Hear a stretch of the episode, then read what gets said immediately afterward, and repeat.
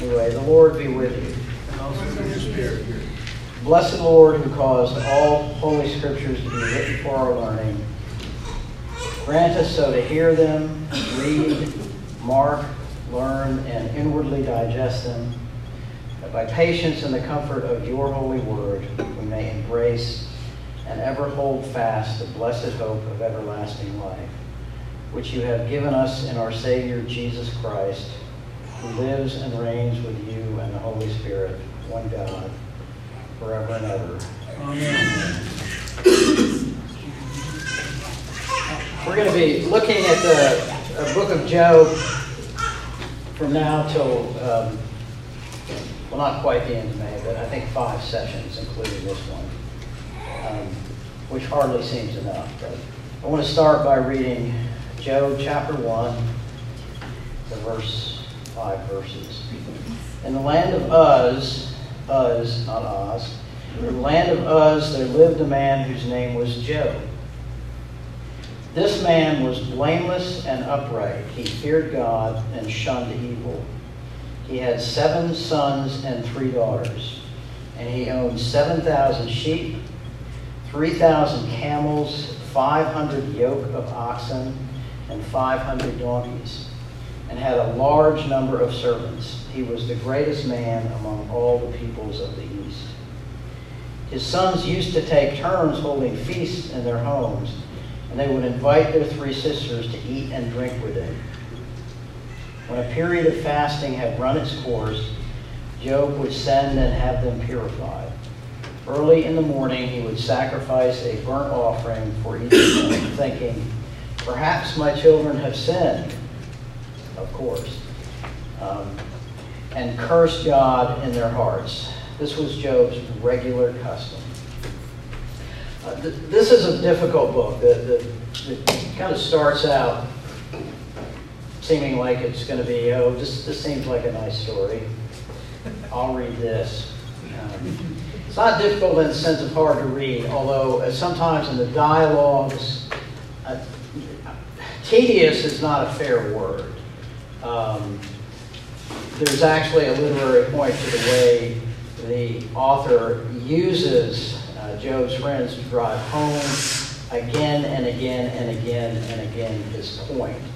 It's also difficult in the sense that it's hard to absorb its full significance and hard for many of us to fit our standard way of how the world works into it.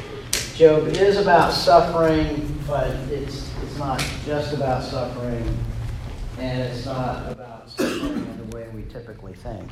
Oh, I'm sorry. Joel, I'm glad you remember that. I have to start over. No, I'm just, I'm not going to start over. Um, the book of Job is one of the more difficult books of the Bible. There, and now I'll skip ahead. so many of us heard of the proverbial patience of Job. Um, I was told once in college I had the patience of Job. Uh, I said thank you, but I, inwardly, of course, I was highly amused. But when we go on to actually read the book, we meet a man whose first extended speech, uh, that's in chapter 4, I think. Uh, no, chapter 3, excuse me. I'm going to read part of that. His first extended speech is a long poetic curse of the day he was born. Uh, and he's serious, uh, ending with an expression of his longing for death. He's a man who will argue with his friend what strength do I have that I should still have hope? What prospects that I should be patient? That's Job 6:11. And he cries out to God, I loathe my very life. Therefore I will give free rein to my complaint and speak out in the bitterness of my soul. Job 10:1. So how did this man get to be called patient? Um, I mean, those are just samples. Um, that's another one why it's difficult to read. Job goes also on and on, chapter after chapter, very eloquently, uh, expressing and lamenting his situation to God. And, and of course, why not? And we'll find out why not in a few moments. The reason he got to be called patient was primarily from an inadequate translation in the King James Version of James 5:11. I'm not knocking the King James version. It's actually a very good translation. but like every translation, it has its flaws. The Greek word it translates as patience really means endurance or perseverance. And uh, almost every modern translation now reflects that fact, including the New King James Version, which no longer uses the word patience but uses endurance. I, I think it says endurance, it might say perseverance. And Job certainly did endure, though not quietly or without complaint. He did not suffer in silence. of course, everybody says men are like that anyway. Um, but his almost unimaginable personal loss and physical agony were compounded by his emotional and spiritual anguish. An anguish that arose from the unbearable tension he felt between his faith and he really did have faith. We already know that. He was sincere, he was a man of integrity, and he was a man who, in the sight of God, was blameless and upright. An unbearable tension between that and his personal experience an experience of a world turned hostile and wisdom that failed. So imagine all the bad things that have happened excuse me, in your life. Um, the older you are, the more this example would work, uh, but crammed into one weekend, or, you know, not even a whole week. Uh, the loss of uh, parents. Um, my brother first pointed this out to me that we're, we're orphans, we're adult orphans. I've been an orphan for, well, since 1999. And if you live long enough, you'll. We all become orphans. Um, I've had physical pain and suffering, suffered financial loss, nothing like Job, and it's been spread out over many, many, many years. Job lost it all, and he lost it all in a very short period. Um, and this is not just a parable, by the way. There are, I don't want to call it literary license, but there are aspects of this. All the words of Job's friends are probably not the exact historical words that he said. And there are literary devices, but this is an historical story. This is a real man. And I'll talk a little bit about it in a minute. So, this is a tension we all feel at times the difference between what we expect to happen because we have faith and what actually happens in experience. Um, and, and this varies between people, of course, but it is something we all experience because we all want to believe the world will always work in orderly and predictable ways. I, I know I do. I do not have OCD, and I, I don't want to really make fun of it because um, there are people who really do. Uh, but but I'm, I have tendencies that I really do believe if I can order uh, my personal life in certain ways, including rearranging the dishes in the dishwasher after my wife has already loaded it. I'm not kidding. Um, be, because there's just a rational way to do it. a logical. That, that right. And if I do this, then the universe will be in harmony. Um, I can control the universe by the way I arrange the things in my life. And I know I think that way. And so I, I ha- do not have full blown obsessive compulsive disorder. I'm just a very organized person. Okay. Um, and, and so we want to believe that the world is going to work in an orderly and predictable way. As we do certain things, certain things will happen. Faith and integrity and wisdom will always be rewarded. And this is the kind of world that the book of Proverbs seems to be describing. We just finished a lengthy uh, set of sessions on the book of Proverbs. And that's the world that Proverbs seems to describe, although I've already given you some fair warning about this. So, the book of Proverbs teaches us how to navigate life successfully, not arrange objects, uh, financially, relational, morally, and spiritually. The focus in Proverbs is on how things usually work. I pointed this out when we went over Proverbs. They're, they're not promises, it's not how things must work or how they always work. Even Proverbs recognizes in places that life doesn't always work the way it should. Like passing clouds briefly obscuring the sun. Sometimes the wicked get wealthy, the poor are oppressed, governments rule badly, and the righteous may suffer. Um, you can see that pattern on the right hand side, I mean, the left hand side. Uh, the path of the righteous is like the first gleam of dawn, shining every brighter till the full light of day. Day by day, in every way, the world is getting better. Um, this.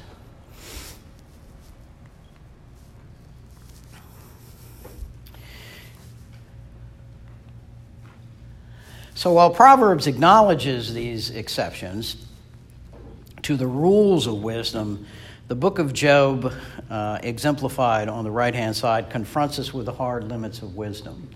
We really never know as much as we think we do know, even if we've read the book of Proverbs thoroughly. The book of Job examines the meaning from where human understanding completely fails.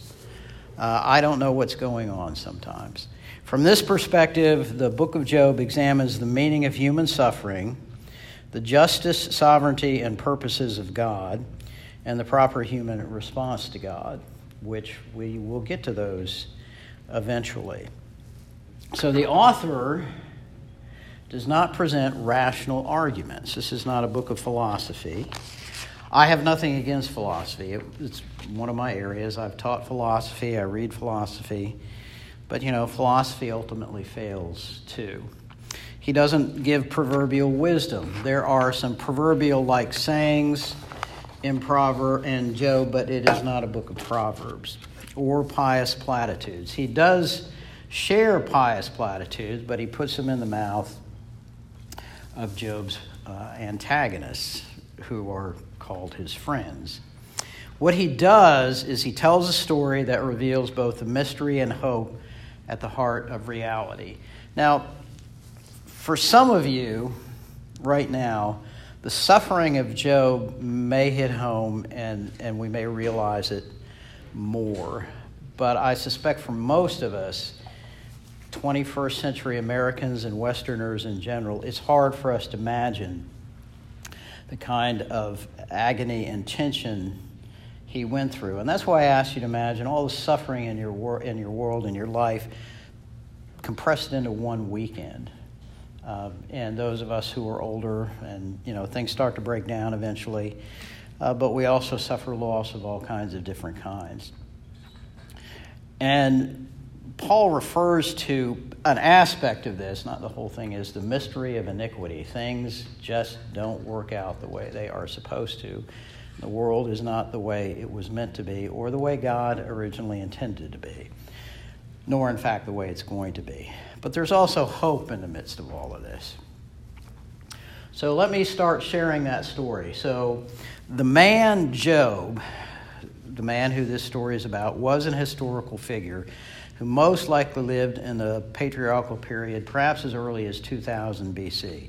We know this because the, the name Job is attested in not Israel, Israelite documents, but uh, similar language, uh, Ugaritic and Semitic, attested in ancient documents from about that time. They find the name of Abraham too. I'm not saying they're referring to the Job we know or the Abraham we know, but this was a name during that period. But apart from the Bible, we don't know anything else about him even though the story of Job may have existed in oral form outside Israel for many years before the biblical author brought it into present written form. I, I didn't, it would be a digression when it comes up, but I mentioned, so how did this man know God? Well, there are examples, of course, of people who seem to have a relationship with God outside Israel's covenant and Israel's life. Uh, Melchizedek is the one that primarily first comes to mind. And it's hypothetically possible, the Bible doesn't say so, that there were other men other than Abraham uh, who had a faith uh, in the one true God. But of course, God only called Abraham. So Job was a God-fearer, he was a monotheist. So the book of Job is a carefully constructed literary masterpiece. It is uh, it almost makes me want to learn Hebrew, but um, not really. Um, Hebrew is very difficult. First thing you realize, you have to read it backwards. Well, it's not really backwards, it's just the other way. You read it from right to left instead of left to right. So you literally start at what we would consider the back of a book.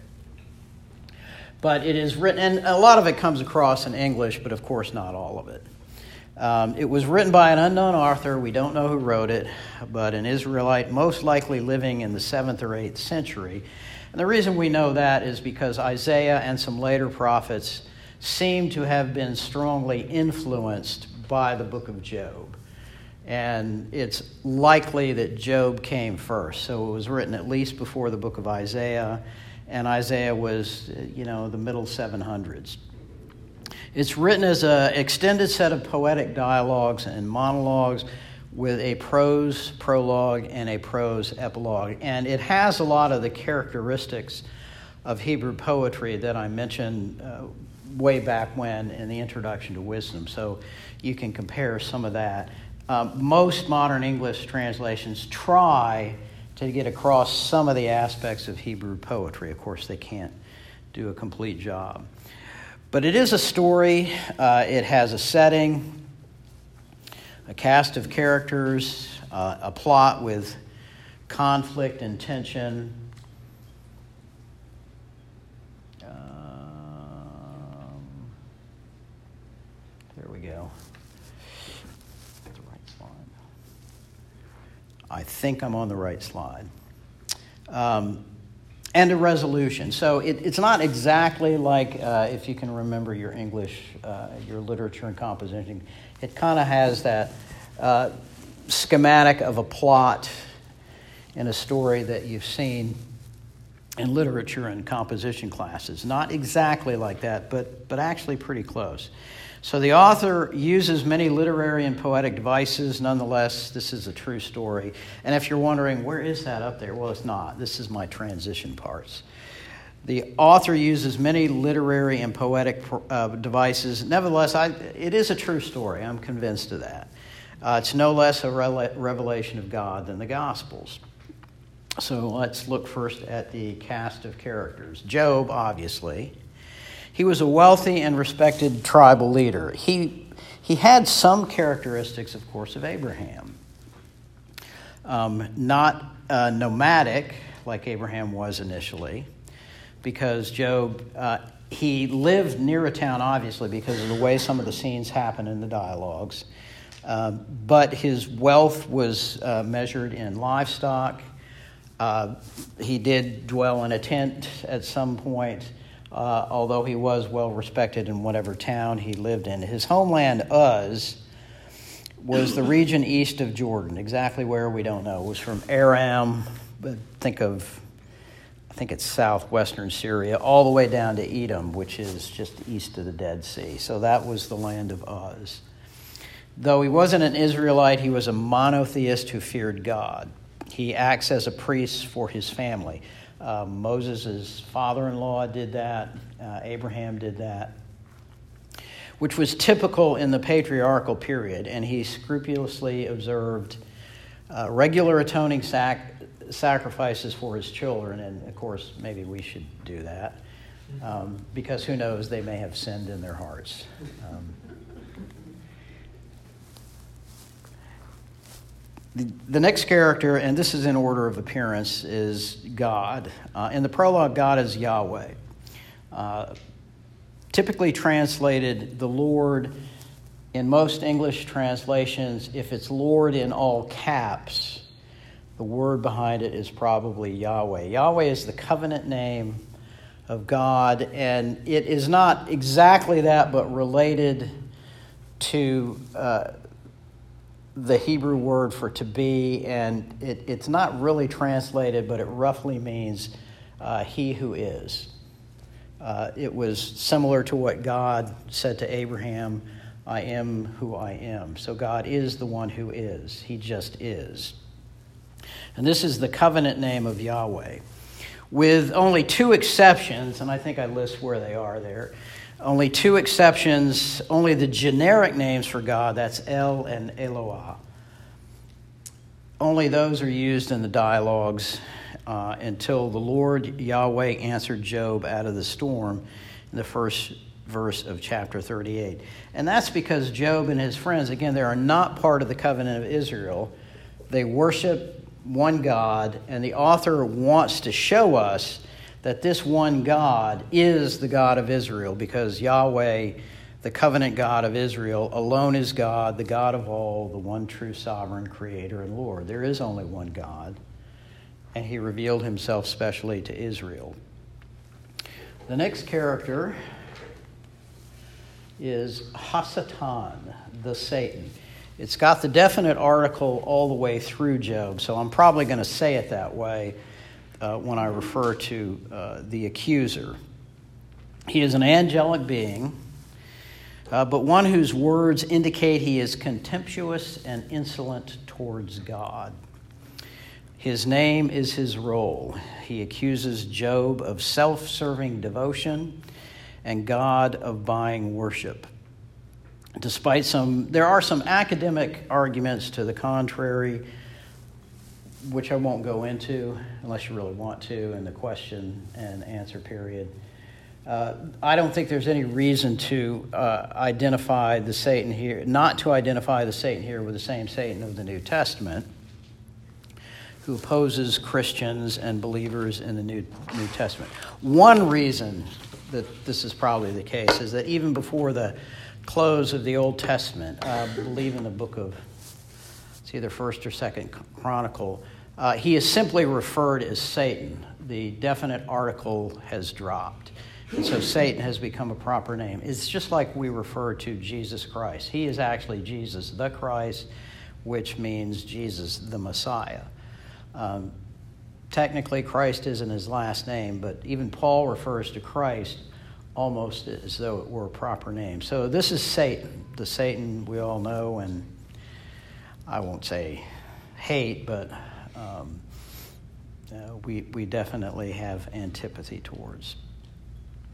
So Job's wife has um, wasn't exactly a cameo appearance. She does have a line.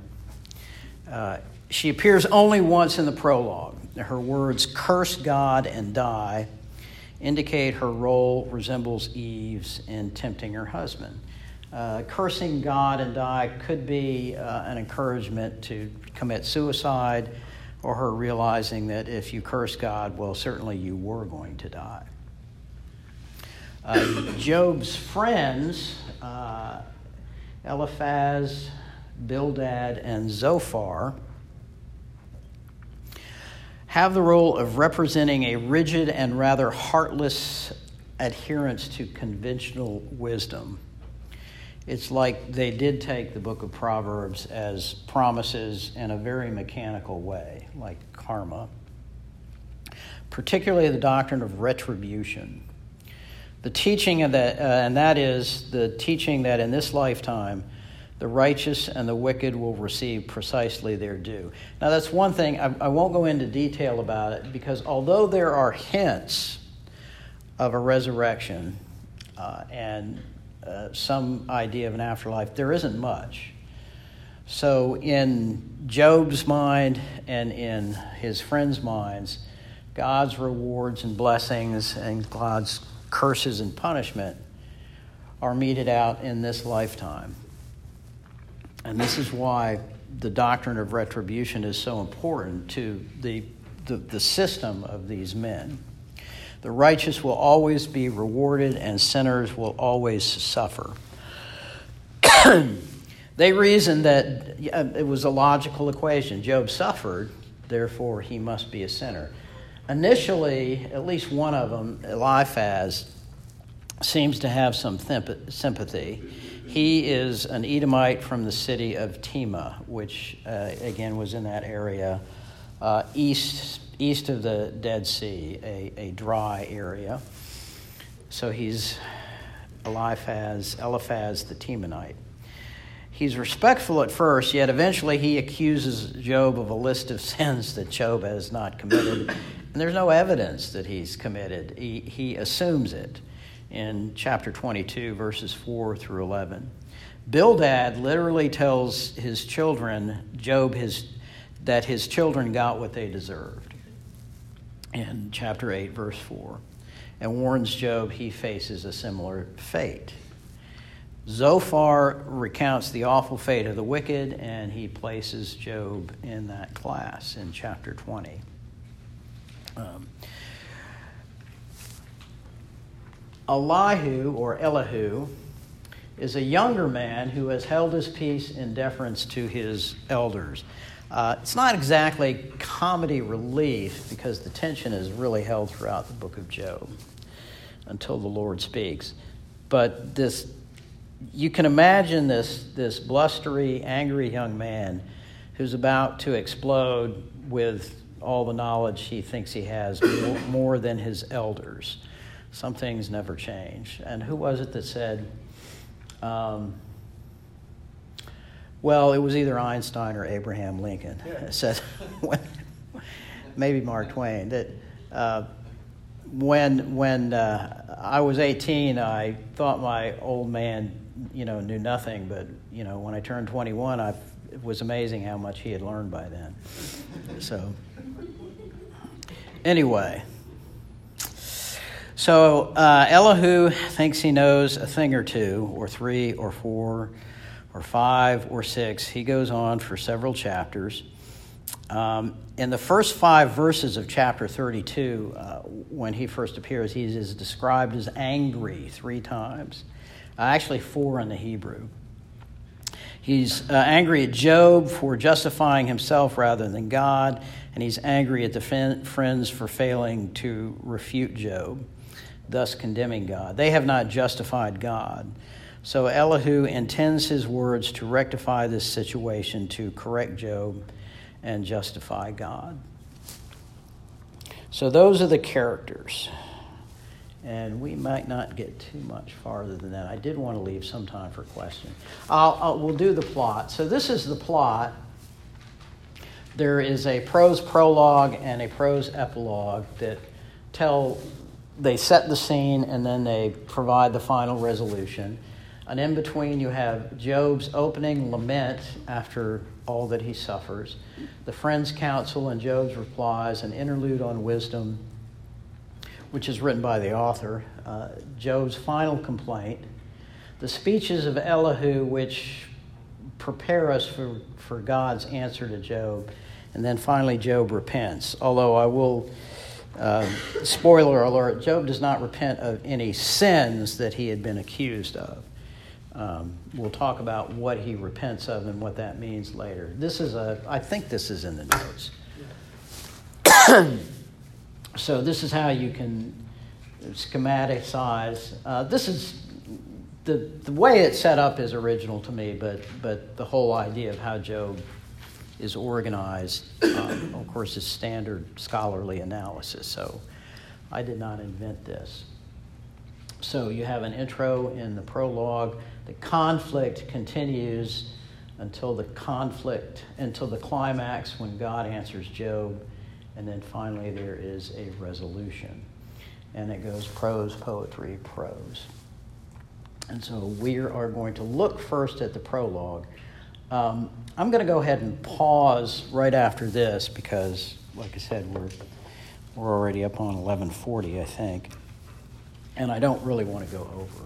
So the prologue, which is chapters 1 and 2, uh, sketches quickly the setting and the situation, and I just read that. The land of Uz, the man Job. Job is described as a genuinely pious man who was blameless and upright, who feared God and shunned evil, and acts as a priest for his family.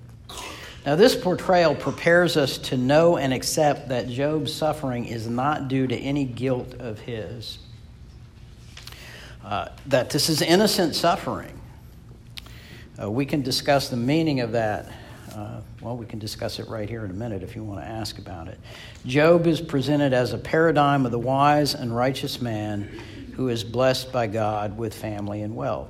And you almost expect this to go from strength to strength and then end with happily ever after. And if we didn't already all know some parts of the story of Job, we might be expecting that. Um, I'm going to pause there. I, I, know I'm only halfway through, but it's 11:41, and we've only got four minutes left. So I'm I'm going to ask if anybody has any questions yet. I know I haven't covered a lot, but maybe yes. I've actually two. Uh, why is it set at this point in the Bible? Is there a reason given that? It's okay, why is it in this point in the Bible? Um, it's in this Bible. It's in because it's it's at the head of what are considered the poetic books of the Bible. It's considered wisdom literature too, but it goes Job, Psalms, Proverbs, uh, Ecclesiastes, Song of Solomon. These are the poetic books. I, don't know of any other specific reason that it was placed there, although it does come after the, uh, the history of Israel books, which ends with Esther and Nehemiah, and the post exilic uh, history of Israel does that argue for the, I know you don't like that argument, but that it's a, like an extended metaphor, that, that, uh, you know, it's a story about. So you're thinking maybe it's about Israel? Yeah.